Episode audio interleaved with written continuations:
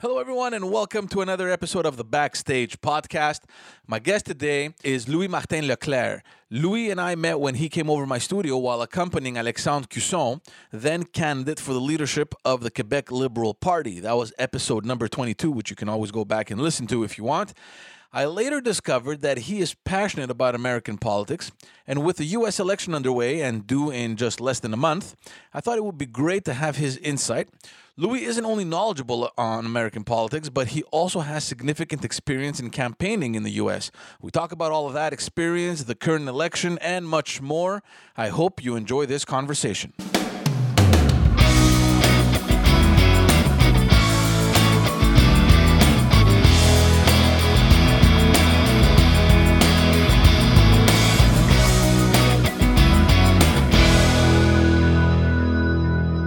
Français ou en anglais ou euh? On peut le faire en français. On peut, on peut faire les deux. On peut faire les deux. J'ai pas de problème en anglais. C'est juste des fois les idées ça sort moins vite. Ça fait comme OK. vivre à Saguenay l'anglais des fois ça perd rapidement. ouais, t'es là pour 24 heures, puis là, t'oublies tout. C'est à peu près ça. Mon frère et moi on a été élevés en anglais par notre mère, mais il y a, il y a des fois que euh, l'anglais on le perd à Saguenay là. Fait comme on peut faire les deux. Euh, merci, euh, merci d'être là. I really appreciate it. Euh, je sais que c'est un peu à la dernière minute.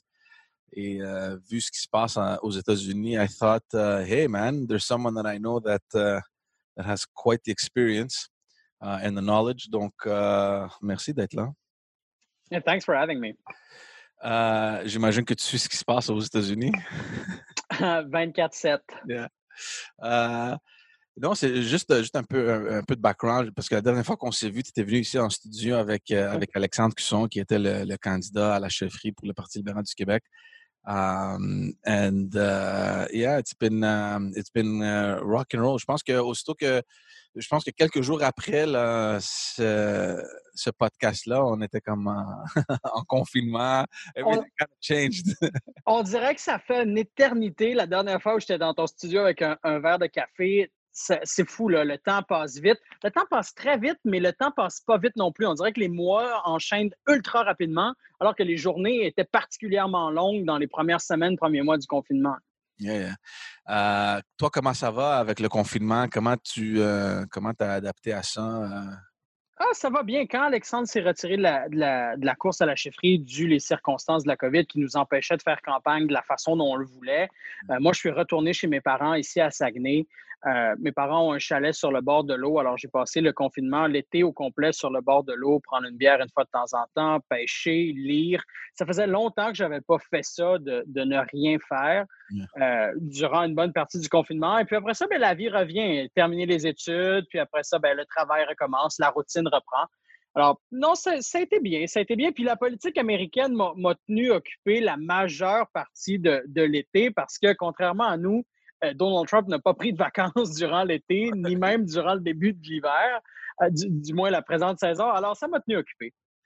Comment ça co- comment ça hum, comment ça arrive ça, un petit gars euh, de, de Saguenay qui s'intéresse, euh, mais pas qui s'intéresse au, euh, au- à la politique américaine, parce que je pense que tout le monde s'intéresse, là, tu sais, euh, euh, ceux qui évidemment s'intéressent à, à la politique, ils, ils suivent un petit peu ce qui se passe. Mais quelqu'un comme toi là, qui s'implique aussi dans, dans les campagnes, puis on va discuter un petit peu de, de ce que tu as fait, puis ton parcours dans, dans l'organisation électorale aux États-Unis. Mais comment ça comment ça, comment tu arrives là? C'est a fun story. Euh, j'ai beaucoup de familles aux États-Unis et donc j'ai toujours été attiré par la politique américaine. On peut voir le drapeau derrière. Euh, la majorité de la bibliothèque, ce sont des livres de politique américaine. Et donc, j'ai toujours eu cet intérêt-là et on remonte en avril 2015. C'est pas vrai, en avril 2016. Et euh, on est à quelques mois des élections présidentielles où est-ce qu'on avait un Donald Trump que personne ne pensait qu'il gagnerait et Mme Clinton qui est la présomptive nominée pour la, la- Convention démocrate. Et je me dis, bon, ce serait bien que j'aille faire du porte-à-porte, que je vois comment ça fonctionne, que je commence enfin à m'impliquer un peu plus dans la politique américaine. Puis je m'étais dit, ben, je vais aller en Floride, fait que je pourrais faire un 10-12 jours de porte-à-porte, puis un 10-12 jours de plage et prendre la bière. Fait que je me mets à chercher sur Twitter, sur Facebook, des gens qui, qui sont proches de l'organisation de la campagne de Mme Clinton. Et, et- et long story short, je, rencontre par les réseaux sociaux un type qui s'appelle Ken Evans, qui est le- le- l'espèce de headmaster du Parti démocrate pour le comté de Broward, qui est le comté qui, compte le plus de démocrates dans l'État de la Floride. C'est démocrates euh, d'un bord à l'autre du comté. Et je lui écris en disant Bonjour, mon nom, my name's Lou. Puis là, ben, on échange comme ça. Et puis un après-midi, je lui dis ben, Regarde, je, voudrais venir en Floride pour, pour un mois, puis faire du porte-à-porte pour Mme Clinton. Là, c'est un peu shocking. On ne se connaît pas. Puis finalement, ben, il me dit Oui, viens, on va se rencontrer, on va aller prendre un café une fois que tu arriveras en Floride. Et finalement, c'était le départ d'une longue amitié. Euh, il a été l'un des surrogates les plus importants pour Mme Clinton en Floride, l'un des, grands stratèges derrière la campagne pour Miami, Broward. Mais, mais ce type-là m'a amené à rencontrer énormément d'officiels du Parti démocrate, tant en Floride qu'au niveau national. Mais il m'a amené aussi à un gala. Et là, j'ai 19 ans, là. je ne connais pas personne, j'arrive du Saguenay, euh, mmh pas trop sûr de ce que je fais ici. Et il me dit, il y a un gala dans 10 jours à Orlando paye ta chambre d'hôtel, puis on, vient avec moi, tu sais, comme on va, on va y aller ensemble. C'est le méga gala du Parti démocrate de la Floride. C'est Barack Obama est là. Euh, il y a des vidéos. C'est énormément d'argent. C'est un gros fundraiser. C'est extraordinaire. Et là, OK. Alors, je vais là, je rencontre des gens, rencontre des militants, rencontre. Euh, c'est là que j'ai rencontré une grande partie des officiels du Parti démocrate qui sont devenus aujourd'hui des amis. Mais on me dit, il y a une espèce de bar à l'hôtel, OK, George? Et là, il y a un type qui prend un verre, là, il y a des jeans un peu troués, euh, la, cigarette dans le coin du bec, mais, pas allumée, le verre de scotch. Et là, on me dit, tu devrais aller te présenter à ce gars-là. Et je fais une histoire hyper courte, mais je me suis présenté à ce gars-là. C'était l'ancien directeur des politiques de Bill Clinton à la Maison-Blanche, le conseiller principal de Mme Clinton et de M. Clinton durant les 20 dernières années, voire même plus. Et il y a un article du Times qui, qui le décrit comme étant le fils adoptif des Clinton. Et ce type-là, avec Ken, m'ont pris sur leur aile, m'ont fait visiter la Floride, m'ont montré la politique américaine, m'ont introduit à plusieurs reprises à Mme Clinton, Bill Clinton, la machine électorale. Et mon histoire en politique américaine commence vraiment à ce gala-là à Orlando où je rencontre ces gens-là. Et à partir de ce moment-là, tout le monde assume que I'm one of the gang. Ouais. Non, mais c'est quand même fou, là, how fast things progress. Hein, parce que tu t'imagines que, premièrement, en termes d'organisation aux, États-Unis, it's, it's, it's, monstrous. Euh, je ne sais, ouais, sais, pas combien d'organisateurs il existe à travers le pays, and everyone is kind of focused in their own little zone. Puis euh, d'arriver au point où tu. Euh, you know, you, you, hang around with, you know, the top advisors, c'est quand même quelque chose, là. Oui, puis, puis ça m'a amené après ça à, voir des trucs qu'on ne voit jamais en politique canadienne ou politique québécoise. Je te donne un exemple. Un après-midi, on me dit euh, euh, Robbie Mook, qui était à l'époque le directeur de campagne de Mme Clinton, qui est un type qui connaît bien Montréal, qui a étudié au Vermont, qui a, une expérience assez solide en politique américaine, tout jeune, là, je te dirais 40-ish. Euh, on me dit comme, viens rencontrer Robbie Mook, qui a une espèce de de private gathering dans une maison à Miami Beach, absolument sublime, sur le bord de l'eau. Les, pièces d'art dans cette maison-là, c'est extraordinaire. Et le billet, ça coûte 70 000 alors, alors, moi, j'ai commencé, là, ça a été ma première introduction au, monde du financement de la politique américaine. Là. Il y a des gens qui sont à la porte, c'est dans une maison privée, c'est des cocktails, c'est de la bouffe, c'est extraordinairement magnifique. Et là, les gens signent des chèques de 70 000 pour rentrer, tu sais et on est une quinzaine dans cette maison-là. Mais, mais ça, c'est un. Là. Moi, j'ai vu jusqu'à plusieurs centaines de milliers de dollars là, des fundraisers. C'est un, choc culturel parce que, tu sais, on, est habitué à qu'ici, premièrement, euh, euh, les dons, euh, les dons privés comme d'entreprise, c'est illégal. Donc, c'est des dons individuels. Puis là, on est arrivé à, on est à maximum 100 pièces par personne. ce, qui est, ce, pour, ce qui est pour tant ma famille aux États-Unis que l'entièreté de tous ceux que j'ai rencontrés, tu leur dis deux choses. Hein. Tu leur dis, ben, nos campagnes électorales sont 30 jours puis le maximum que tu peux donner, c'est 100 pièces. Euh, euh, eux, ils pensent qu'on est, nous, ils pensent qu'on est une république de bananes. Comment on fait de la politique là? c'est un petit Comment on fait avec ça? Absolument. Comment on fait de la politique avec 100 pièces Alors qu'aux États-Unis, la façon dont ça fonctionne, c'est que c'est 5500 la donation maximum par, pour un individu. Et donc, toi, tu pourrais donner 5 000, un Américain peut donner 5 500 maximum. Maintenant, il y a 100 000 stratagèmes qui font en sorte que tu peux donner 70 millions si tu veux. Là. Tu peux payer des billets à 80 000 100 000 150 000 Et donc, tous ces stratagèmes-là font en sorte que, un, les gens sont très sceptiques de la politique américaine, mais ne comprennent pas comment nous, on fait de la politique avec 100 pièces non plus. Là. Ouais, ouais, ouais, ouais. It's a different reality. C'est sûr que nous, on a mis des lois ici contre les, les prêtres non, and obviously, c'est des affaires qui arrivent aux États-Unis, tu comprends? Puis euh, je sais pas. Absolument. Je ne sais pas si jamais c'est quelque chose qui va changer parce que la politique aux États-Unis, d'après moi, d'après ce que le, le, très peu que je connais, c'est bâti tellement sur les intérêts de ces individus-là, de ces compagnies-là, au point où il y a, il, il y a presque pas de lignes. Il y a des lignes politiques, mais aux États-Unis, tu peux voir un, un, démocrate sortir contre une politique, par exemple, d'un président qui est démocrate aussi parce que ça affecte les, euh, les intérêts dans son propre district ou dans sa propre région. So it's, I like that. I like the fact that there's no party line. Puis tu, tu représentes vraiment les intérêts de ton district, mais behind the curtain, tu sais que c'est de l'argent, là, tu comprends? Euh, c'est de l'argent, puis, puis l'un des gros problèmes de la politique américaine, c'est le, la Chambre des représentants, donc les, les, les congressmen et congresswomen. C'est des termes de deux ans. Et donc, en deux ans, tu n'as pas le temps de faire grand-chose. On s'entend là, particulièrement dans un pays aussi divisé comme les, les États-Unis actuellement. Uh, two terms, two years term, c'est rien. Alors, ce que ça fait, c'est que d'abord, les congressmen et congresswomen, ils sont toujours en train de faire du fundraiser. Ils sont toujours en train de faire du fundraising constamment. Ils ramassent de l'argent. Ils sont élus et le jour 1 de leur mandat, ils font du financement.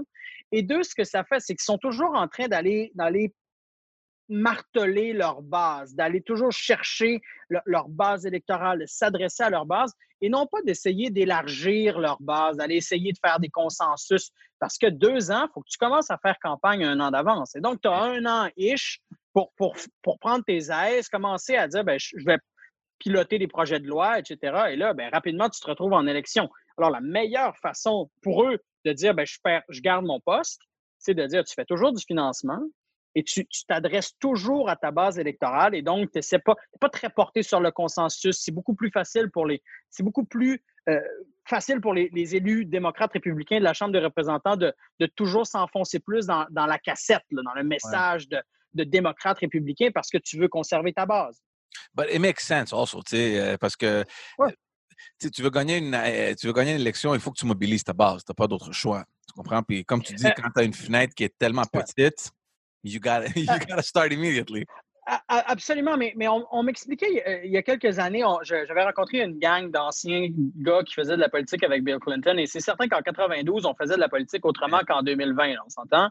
Ah, mais, mais les gars me disaient, l'une des, il y a deux façons de gagner la présidence des États-Unis, tu sais, et il y a la façon, du moins une réélection. Il y a, soit tu, tu, tu creuses ta base électorale et donc tu motives ta base électorale constamment, c'est ce, que, c'est ce que Donald Trump fait, right? He's always speaking to his base, constamment.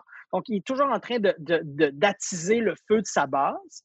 Mais tu as la façon Bill Clinton, par exemple, de dire Bill Clinton a été élu un petit peu plus à gauche et est devenu un président qui était particulièrement à droite pour l'époque, ce qui, qui est rien comparé à aujourd'hui, là, mais et donc d'étirer, d'étendre ta base et donc d'assurer un petit peu plus de coalition. Maintenant, on verra dans, dans, 26 jours ce qui fonctionne comme modèle, mais il y, a, a ces deux façons de faire là. Et dans l'histoire, on est toujours capable de voir quel président a, a, attisé sa base constamment sans essayer de créer des consensus et quel président a, dû créer des consensus, a dû élargir sa base pour espérer une réélection. C'est la même chose au Sénat ou, à la Chambre des représentants. Oui, c'est sûr que les, euh, surtout les, euh, le deuxième mi-mandat, si tu peux dire, les deux, les deux dernières années, c'est très, très, très polarisant aux États-Unis. Là. Puis c'est comme tu dis, tu, they're playing their base. Puis qu'ils le veuillent ou non, là, tu as vu la, la, le premier débat où ils ne voulaient pas euh, dénoncer les you know, white supremacists. White supremacists. What are you going to do? Si tu sais que c'est ta base, what are you going to do? The right thing to do is to denounce it, of course. Mais à cause que les Mais choses. c'est sa base.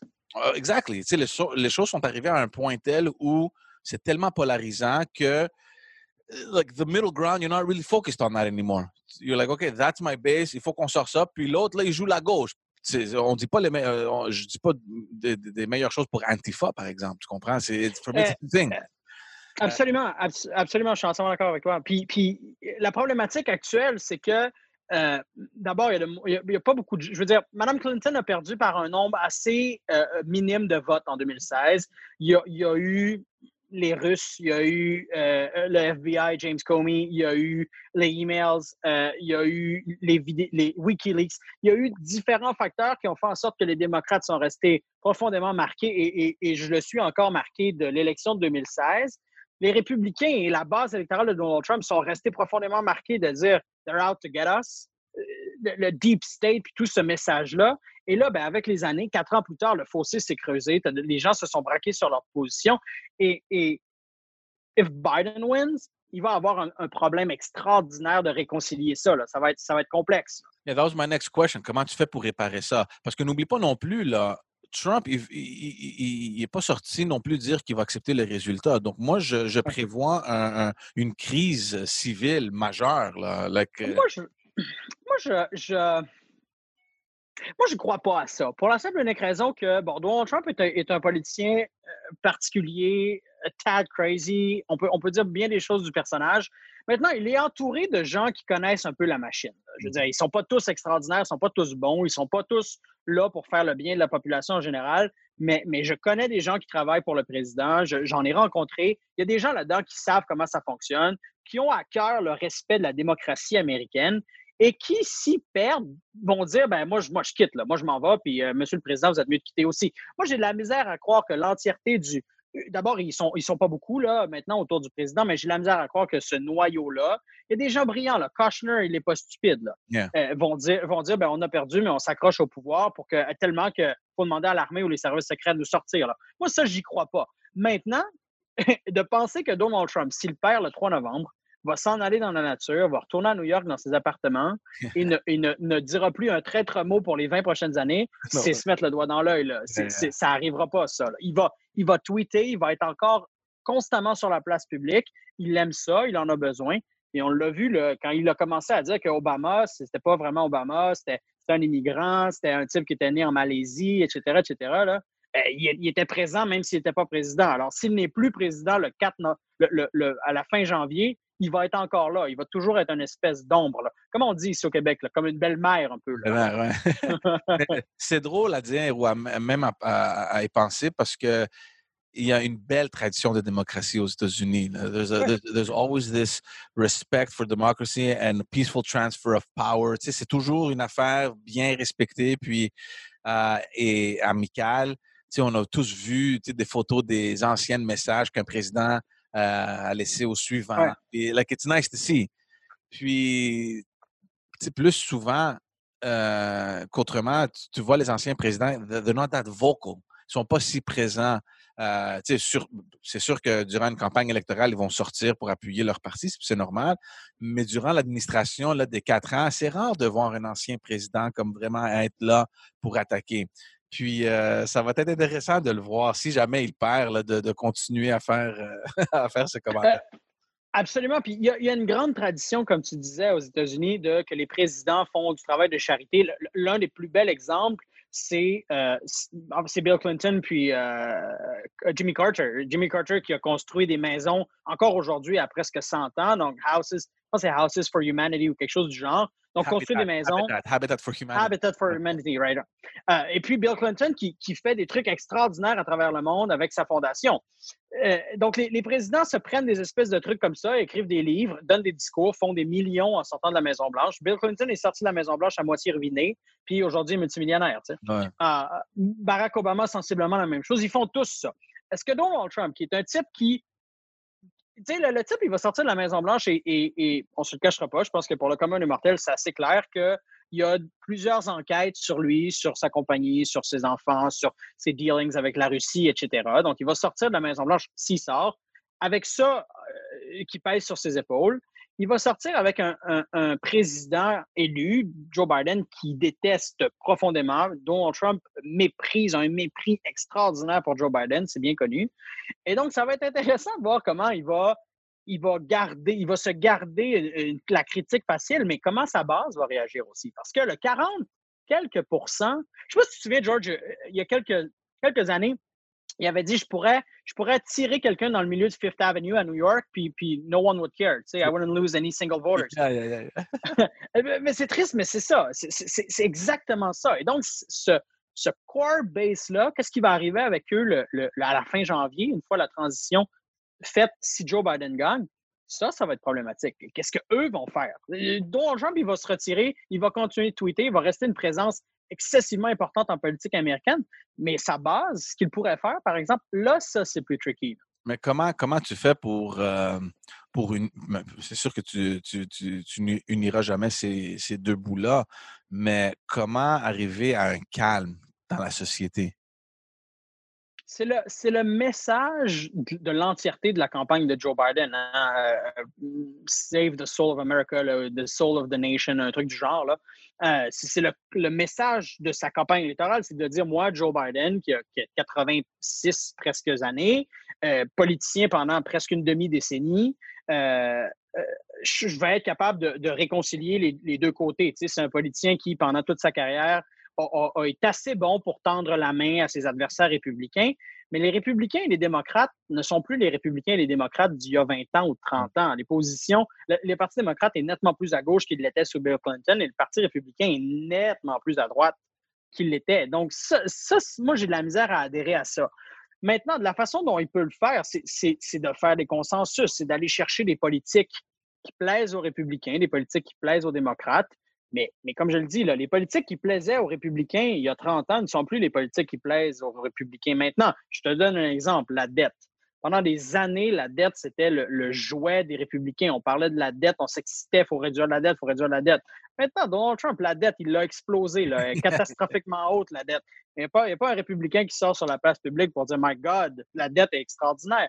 Alors, comment Joe Biden va faire pour, dans cette nouvelle économie-là, ce nouveau monde-là, ces nouveaux partis politiques-là, essayer de réconcilier?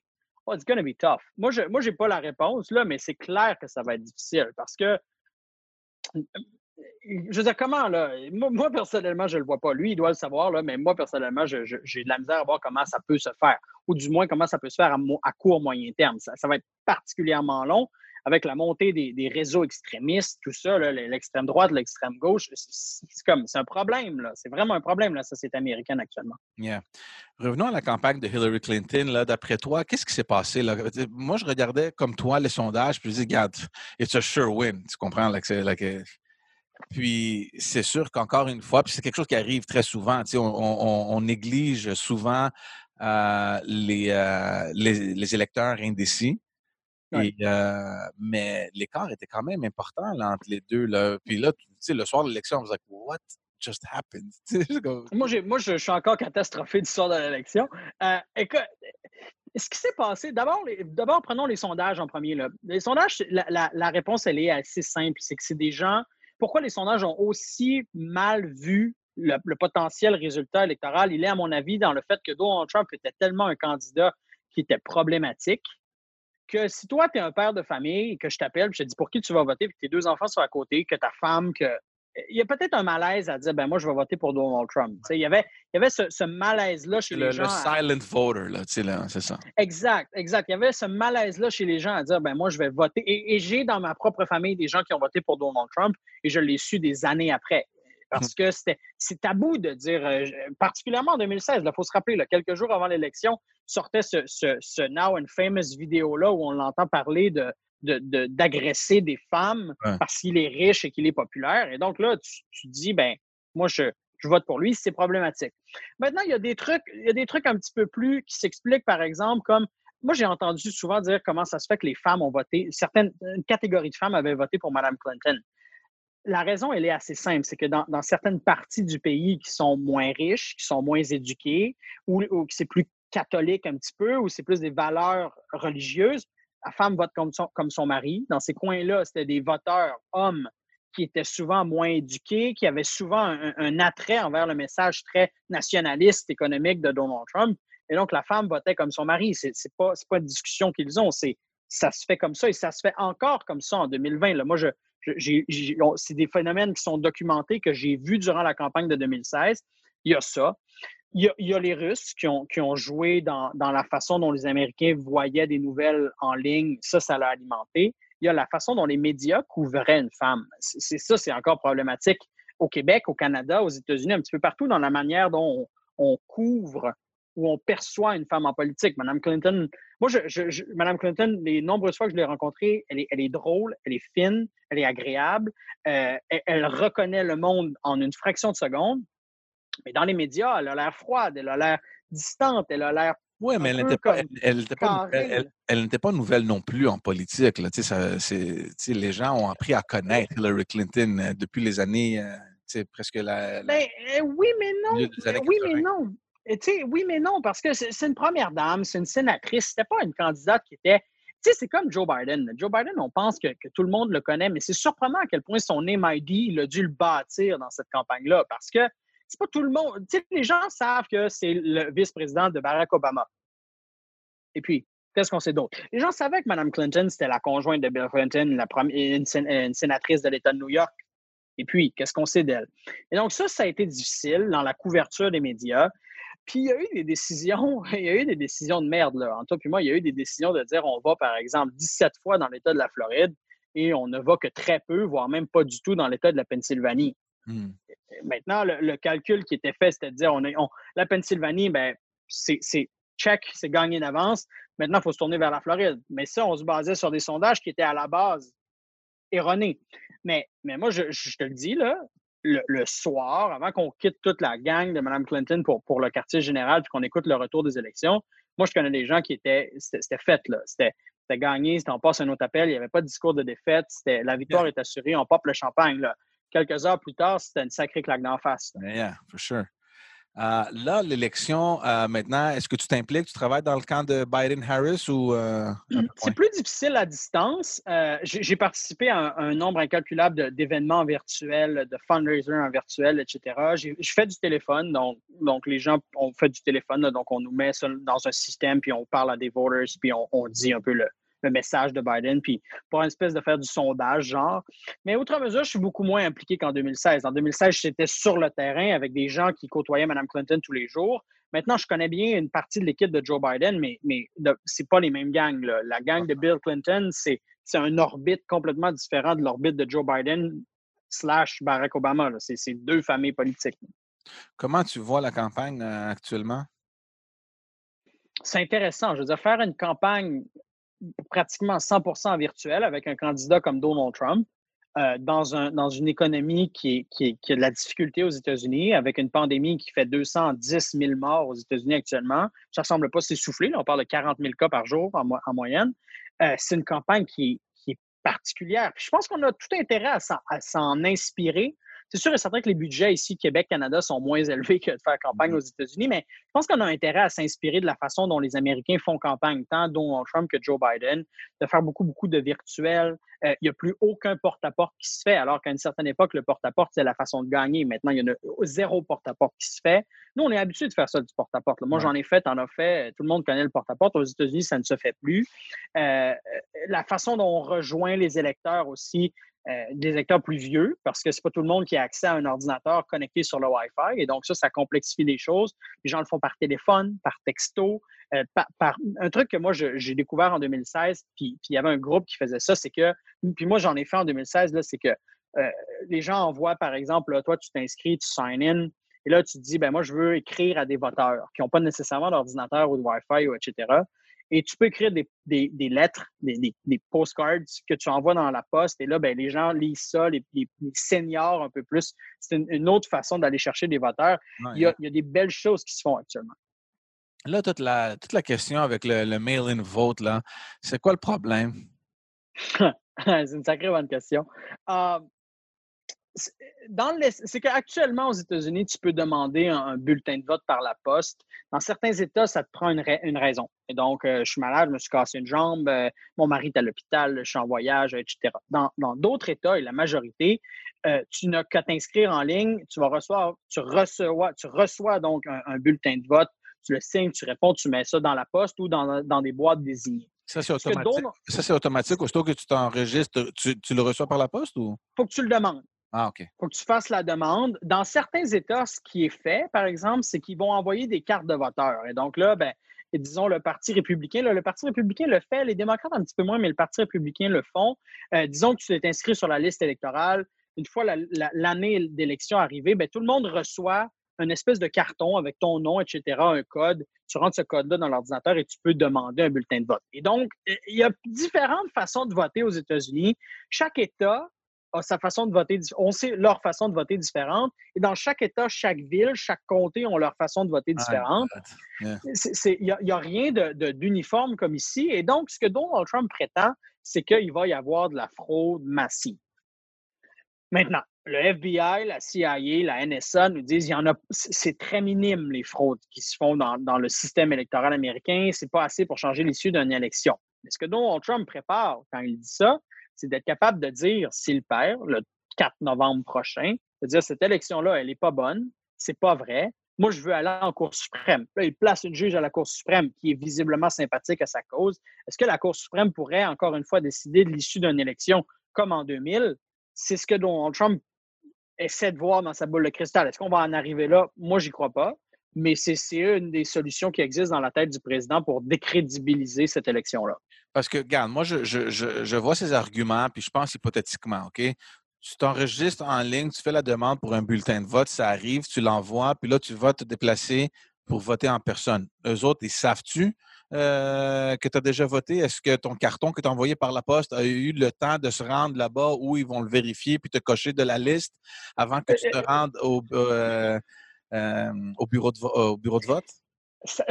La problématique, c'est que ça dépend d'un comté à l'autre puis d'un État à l'autre. Dans certains comtés, par exemple, si tu envoies ton bulletin de vote par la poste avant une telle date, mais qui est reçu après l'élection, il va être compté pareil. Dans d'autres comtés, s'il n'est pas reçu, il, à temps, il ne sera pas compté. Dans d'autres, dans d'autres comtés, dans d'autres États, il faut que tu l'envoies avant une certaine date. Absolument. Et, et, le meilleur livre pour comprendre ça, c'est Stacey Abrams, l'ancienne euh, candidate pour être gouverneur de l'État de la Géorgie, qui l'a écrit. Elle explique la différence entre le comté A et le comté B, qui sont, qui sont des comtés voisins. C'est un real mess, comme tu dis, parce qu'il n'y a rien d'uniforme. Il n'y a, pas personne qui maîtrise 100% les règles électorales. Et les démocrates et les républicains, au cours des dernières années, ont fait ce qu'on appelle du, gerrymandering, et donc de, de, redessiner les cartes électorales pour essayer de concentrer des blocs de voteurs ensemble. Et donc ça, ça rend les choses encore plus difficiles. Alors, le président, quand il dit ça, sur le fond, il a, pas, il a, tort. C'est dit par le FBI, par la CIA, c'est dit par les, grands de ce monde de dire c'est faux, il n'y a pas de fraude électorale massive. Mais quand tu y penses, ben, tu peux te dire, ben, d'un coup que, tu sais, il faut que tu écoutes les nouvelles. Si tu n'écoutes pas les nouvelles, mettons, puis que tu entends Donald Trump dire vote by mail, c'est de la fraude, peut-être que tu peux te dire, ben, ouais, peut-être que mon bulletin de vote, euh, c'est de la bullshit, puis il ne sera pas compté, puis Joe Biden is rigging the election, puis comme. Ça, ça, fait du sens comme, comme truc de le dire. C'est faux, mais je comprends pourquoi les gens. C'est quoi le pourcentage, tu penses, des gens qui votent par la poste versus les gens qui vont direct au bureau de vote? J'ai zéro idée. Je ne pourrais pas te le dire. Like, I, I wonder if, it, if it's that big of a number enough to make a difference. Euh, ce que je sais, par exemple, dans l'État de la Floride, c'est qu'il y, a, massivement plus de gens qu'en 2016 qui votent par la poste. Et, étrangement, et c'est un signe inquiétant pour le président, il y a plus de, démocrates qui retournent leur bulletin de vote que de républicains. Dans l'État de la Floride, depuis énormément longtemps, les républicains sont meilleurs au vote by mail. Et ça, c'est quelque chose que Donald Trump ne dit pas, mais les républicains sont très, très forts sur le vote by mail. Parce qu'ils ont des communautés un petit peu plus seniors, etc particulièrement en Floride, ils sont très, très forts, ils sont organisés, ils mettent du monde sur le téléphone parce que le danger, c'est que tu demandes ton bulletin de vote, que tu le fasses, que tu le signes, que tu l'oublies sur ta table de nuit, que tu n'y penses plus jamais. Alors là, ils mettent beaucoup de gens sur le téléphone. Et là, particulièrement cette année, étrangement aussi, c'est un signe qui, est délicat pour le président, c'est qu'il y, y a, plus de gens, plus de démocrates qui retournent leur bulletin de vote que de républicains. On parle d'un 15% contre 22% là, aux dernières nouvelles. Et donc, ça, c'est inquiétant. Est-ce que c'est parce que les démocrates sont plus mobilisés? Est-ce que c'est parce que la machine républicaine, elle est démobilisée, elle est démotivée? Ça reste à voir. Puis, 25 jours en politique, là, toi et moi, on le sait, c'est une éternité. Là. Il n'y a rien de joué pour aucun des candidats. Mais il y a des signes inquiétants pour Donald Trump. Yeah. Euh, je veux parler de la, du débat parce que franchement. oui, OK. Prendre une gorgée. Non, mais, ouais, ouais, prends une gorgée. Il n'y a, a, rien à, y a rien à dire, honnêtement. Là, le débat entre les, les, les, deux candidats à la présidence, like, honestly, moi, j'ai jamais vu un débat comme ça dans, dans, toute ma vie. Là. Puis surtout, les 13, whatever, 14 années que je, que je suis actif en politique, never in my life have I seen that. Il n'y a eu aucun contenu. Euh, il n'y a rien, rien. Et c'est pas juste du côté de Donald Trump, mais aussi du côté de Biden. Like, I don't know what... absolument. mais, mais la stratégie de, Trump était, était, était, moi, ma lecture, c'est comme ça. C'est que Joe Biden se, se, présente à la face des États-Unis comme étant le, le politicien qui, de carrière qui va ramener les choses à la normale, qui, est, qui défend the soul of the nation, qui, qui défend l'intégrité de la démocratie américaine, qui est calme, qui ne se fâche pas. Et là, Donald Trump arrive, parle de, de, de, Crackhead Hunter, qui est le fils de, Joe Biden, qui a, des, qui a, eu des problèmes de cocaïne à une certaine époque, parle de Beau Biden, euh, qui est le fils décédé de Joe Biden, parle de, toutes sortes de théories de conspiration, que Joe Biden est un ci, est un ça. Est-ce que l'objectif en arrière de ça n'était pas de, faire sortir de ses gonds un Joe Biden? De dire, regardez, là, il n'est pas mieux que moi, là, il, est, autant fou sur le stage que moi. Il y a peut-être un peu de ça. Et tu sais, euh, aux États-Unis, il y a beaucoup de, rapid response team là, qui, qui prennent des clips en une fraction de seconde puis qui en font des, des, des ads. Là il y a peut-être un peu de ça, d'essayer de faire sortir Joe Biden de, sa zone de confort, de le faire sortir de ses gonds, puis après ça, de, spinner ça à travers le pays en disant le gars est fou, il se fâche, il est hystérique. Il y a peut-être un peu de ça. Oui, mais en même temps, peut-être pas vraiment ta cause, là, because you, ah, you, know what I mean? He looked as crazy. Yeah, tout le monde l'a dit. À travers tous les médias, là, across the board, que ce soit des médias de droite ou de gauche ou whatever, everyone was like. and if you look at the polls, And if you look at the polls, he lost the first debate. Uh, yeah. Techniquement, selon les, les, les, les, sondages qui ont été pris comme right after the debate, Donald Trump a perdu ce débat-là. Ouais. Parce que les gens sont. Moi, je veux dire, toi et moi, là, on est assis dans le divan, là, puis on regarde ça, puis comme, wow, the guy's coucou, tu sais. Alors, imagine une bonne partie d'Américains seniors. C'est un, un, un, key constituency qui est très important pour, pour et Donald Trump et Joe Biden, les, les, les plus seniors un peu. Euh, là, eux ils regardent ça et ils disent My God, le gars, il lost it. Là. Comme il est perdu, là. C'est pas bon. Fait, fait que sinon, c'était pas bon pour lui, mais, mais don't get me wrong, c'était pas bon pour Biden non plus. Là. C'était pas, pas un moment glorieux pour aucun des deux. Là. Moi, je pense que tout le monde savait qu'après ce, euh, ce débat-là, que everything was up to the VPs. C'est comme like, you have to save the ship. No matter what, you got to save us. Ouais. Oui, mais euh, Joe Biden n'avait pas grand-chose à perdre dans, dans, le, dans le débat, en ce sens que Joe Biden mène dans les sondages nationaux par entre, entre 10 et 15 points. Dans la majorité des swing states, il mène assez, dans certains cas, confortablement. Euh, on voit dans des États comme l'Arizona, qui est majoritairement, qui vire républicain la majorité des fois. Là, aujourd'hui, il est en, Arizona avec la, fille de, la femme de John McCain. Les sondages tendent à démontrer qu'il pourrait gagner l'Arizona. Joe Biden, là, tout ce qu'il a à faire, c'est de garder ça stable, de garder son, tout ça là, clean, de dire, moi, je, je continue sur la même lancée. Il n'y a pas grand-chose à perdre au débat. Donald Trump avait tout à gagner. Donald Trump devait être extraordinaire pour essayer de revirer la situation puis de, de, changer les choses. Maintenant, les gens disaient le VP, le, débat des VP, là, qui était quoi hier? Là, on est vendredi, donc mercredi. Euh, les gens disaient c'est l'occasion. Tu sais, Kamala, Harris, ce qu'il faut qu'elle fasse, c'est qu'elle garde le, le, bateau stable. Mais Mike Pence, il faut qu'il fasse un solide job pour essayer de revirer la situation de bord. Est-ce qu'il l'a fait? The guy is good. I mean, let's be honest. he's actually pretty good. Yeah, yeah. Moi, je veux dire une chose parce que je ne l'avais pas vu tellement. Toute l'attention est portée autour de Donald Trump tellement que mm. je n'ai jamais vu le vice-président. Même ces, ces événements où est-ce qu'il a pris la parole, like, they barely make the news. Puis I, I, hadn't followed him in the in the last uh, election as the VP in the, during the right. VP debate parce que normalement il y a personne qui donne attention au débat des VP. That's how it fair is. Enough. No, fair enough. Ouais, cette, cette fois-ci, je pense que c'est la première fois que tout le monde Pour beaucoup de monde. Le débat des VP. Tu sais? And he impressed me. Le gars, puis look, uh, depending on you know where what news channel you watch, c'est sûr qu'ils ont sorti Kamala Harris la gagnante mais moi, je suis pas convaincu. I think the guy was very solid. C'est sûr qu'il manquait beaucoup de réponses, but still, his tact in, in, his, um, in his speech and in the way he's answering, c'était très bien euh, construit euh, sa, parole.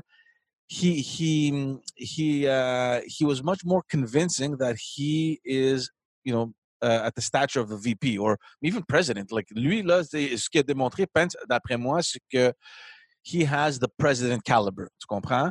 Je, je, je suis d'accord. Tu as raison, elle était, elle, elle était bonne. Uh, but il y a quelques moments où il, uh, il a déstabilisé un petit peu. Like she was a little shaky, tu comprends? But you're right. Elle a pas, elle a, elle a rien perdu là. Ils n'ont pas perdu de plume elle. She stood her ground, puis she did well. Uh, you know, I don't think anyone pretty much gained anything. L'important pour c'est de, de, sauver le, le, navire pour ne pas perdre ouais. plus encore que le débat de, du président. But uh, it was really, I was really impressed by him, honestly. Moi, c'est uh, puis à un moment donné, c'est sûr que tu écoutes les arguments puis les réponses, mais j'étais tellement concentré sur, uh, you know, like the, the way the, the, the, way he was poised and very respectful and just calm. Uh, he really impressed me, honestly. Je, je... Je, suis d'accord avec toi. C'est un, politicien de carrière qui sait comment se comporter. C'est un, type excessivement croyant, excessivement religieux. Et donc, il, a cette espèce de d'aura, de, de calme, de respect. Maintenant, à mon avis, à moi, ma lecture personnelle des choses, c'est que l'un des groupes électoraux les plus importants pour Donald Trump actuellement, c'est des femmes dans les suburbs. C'est un électorat qu'il avait gagné en 2016, qu'il risque de perdre en 2020. Oui, c'est ça, ils sont, ils sont derrière. Euh. Absolument. Et, là, ben, tu regardes Mike Pence sous, l'angle des, femmes des suburbs. Le type, il est constamment en train d'interrompre Kamala Harris, constamment en train d'interrompre Susan Page, la modératrice. Euh, je ne suis pas convaincu, moi, que ça joue bien pour une femme qui regarde ça et qui dit est constamment en train d'interrompre. Il y a des femmes qui vont, qui vont regarder ça et qui vont dire Moi, durant ma carrière, j'ai régulièrement été interrompu par des hommes that's enough. On a besoin d'une femme VP. Drôle, Il y a ce message-là qui peut play out aussi. C'est drôle que c'est ce, ce message-là qui est spiné parce que moi, je n'ai pas trouvé qu'il qu interrompait. Moi, ce que je trouvais, c'est qu'il y avait de la misère à concentrer sa réponse en dans de deux minutes and he was taking up a lot of time. Absolument, ouais. regarde, the, rest of the time, quand il parlait au-dessus d'elle, c'était dans la période qui était permise d'avoir un débat. So, moi, j'ai vu tellement de débats que I found it normal. Okay, they're talking over each other. C'est un débat. Ouais, je, je, c'était pas la folie, c'était pas la folie du premier débat des présidents. That was like off the charts. But that for me, it wasn't to the point where I would say, dude, calm down, man. You know, you're overdoing it. Fair enough. Je, je, je suis d'accord avec toi, mais, mais si tu te mets dans la peau d'un voteur qui n'a jamais vu de débat de sa vie, ou qui en a vu, mettons, quatre, là, 2016, puis là, 2020, et que tu vois ça, que, que pas convaincu de Donald Trump. Là. Trump, c'est comme ill, c'est comme risky un peu. Joe Biden, not so sure. Kamala Harris, neither. Puis que là, tu vois ce gars-là, Mike Pence, qui l'interrompt non-stop. Parce que euh, c'était quand même ça. Là. Je veux dire, est-ce que c'était légitime ou pas? Est-ce que c'était dans les bonnes périodes? On peut en discuter. Est-ce qu'il l'interrompait? Est-ce qu'il interrompait Susan Page en disant I'm sorry? Oui. Tu sais, ça, ça peut play out chez le public en disant, en, en ayant une espèce de côté, à mon avis, à moi, qui est genre, ouais, comme. Il y, y a quelque chose de délicat pour lui de faire ça. Je pense que les médias mettent beaucoup d'emphase là-dessus, tu as raison. Et je pense que dans, dans, le, dans la tête de bien des gens qui n'écoutent peu ou pas de débat, qui ne suivent peu ou pas la politique, de voir ça, particulièrement chez, chez les groupes de femmes, parce que c'est ceux qui sont sondés actuellement, ça peut être difficile à absorber, ça peut être difficile à regarder. Je suis d'accord avec toi sur le point de vue des femmes. Je sais qu'ils traînent euh, derrière là, en termes d'appui, de, de, puis je ne suis pas convaincu non plus que Pence a fait la job pour même vaincre un, que d'avoir leur appui. So on that front, yeah, Kamala Harris did well. Mais il a eu là, plusieurs reprises là, sur le Green New Deal. Uh, he had her backed up uh, on, on packing the Supreme Court. Uh, he was very, very effective. Et puis, deux choses là. Green New Deal, c'est leur façon de, de, de, dire, par exemple, que she's a communist, puis he's a communist. Puis ça, là, ça play out super well in South Florida. C'est comme with the Cubans. Ça, là, c'est mortel. Moi, je, moi, j'ai des Cubains dans ma famille, là, puis si tu parles de, de communisme, là, my God, c'est pas bon. C'est pas bon. Fait que ça, ça là, c'est un message qui revient, mais elle a fait une bonne job de dire, c'est pas vrai. C'est euh, euh, moi, j'aime quand ils font ça, là, ils s'adressent directement à la caméra. Ouais, I love it. Elle, a assez bien expliqué de dire c'est pas vrai. Maintenant, euh, packing the court. Uh, Joe Biden ne veut pas répondre à ça. Je ne sais pas si tu as vu, mais Joe Biden refuse systématiquement de dire s'il est pour ou contre the, packing the court. Franklin Delano Roosevelt a essayé de faire ça, ça n'a pas fonctionné. Il était, il était hyper fâché parce qu'il y a des juges conservateurs à la Cour suprême qui voulaient enlever des parties de son, de son New Deal. Puis le type a essayé de pack the court, puis ça n'a jamais fonctionné. Maintenant, il y, a, cet intérêt renouvelé-là de la part de certains démocrates de dire que la, la course sera tellement conservatrice, parce qu'on parlerait d'une course 6 conservateurs contre 3 libéraux. Il y a tellement d'enjeux devant la cour qui peuvent affecter la vie de monsieur, madame, tout le monde. On parle du, on a même vu cette semaine Abergefeld, qui est la l'égalité sur le mariage, donc mariage de même sexe. On a vu des trucs sur l'avortement, on a vu des trucs sur Obamacare, on a vu des trucs sur les lois de, pour, voting rights. Euh, est-ce que ça pourrait être une solution? Moi, je ne me prononce pas là-dessus. Je ne connais pas le sujet assez, mais, mais Joe Biden, il ne veut pas se prononcer là-dessus.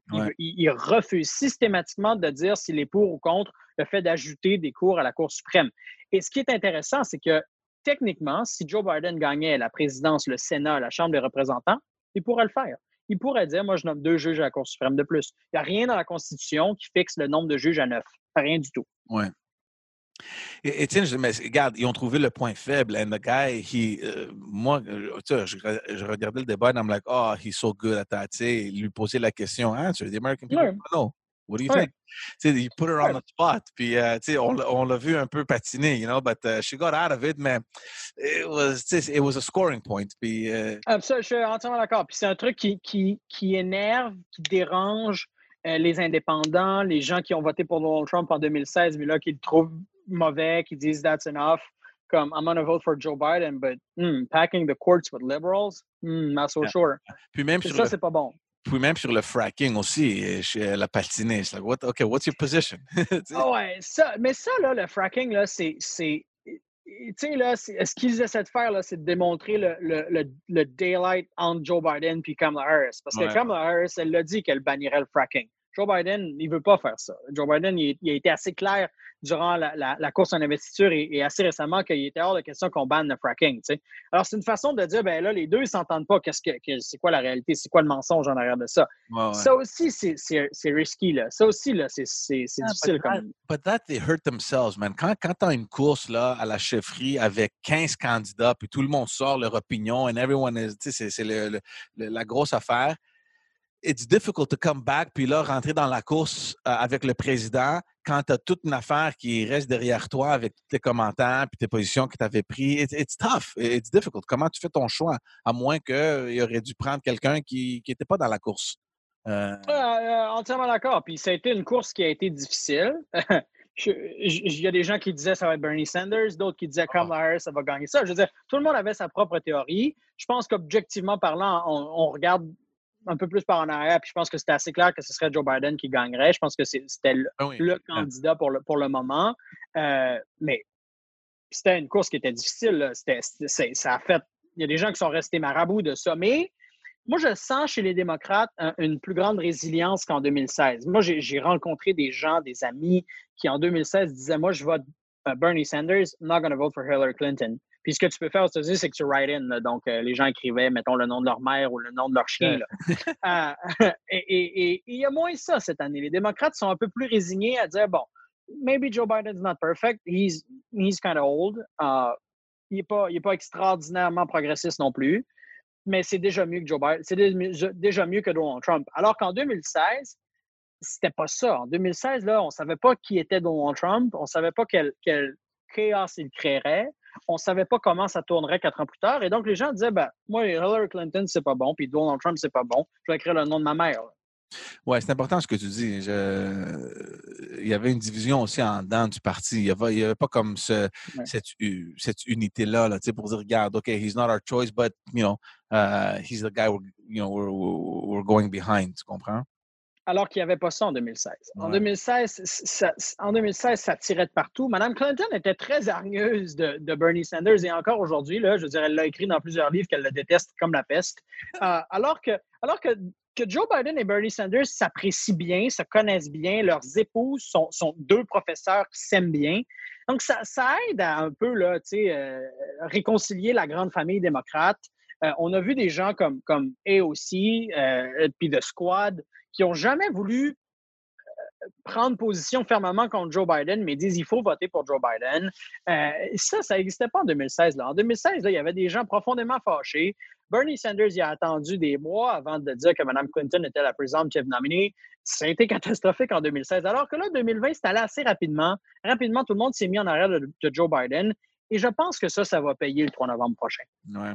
Donc, toi, tu penses, euh, ben, c'est sûr, tu es, un démocrate, donc tu espères évidemment que, que, le parti gagne.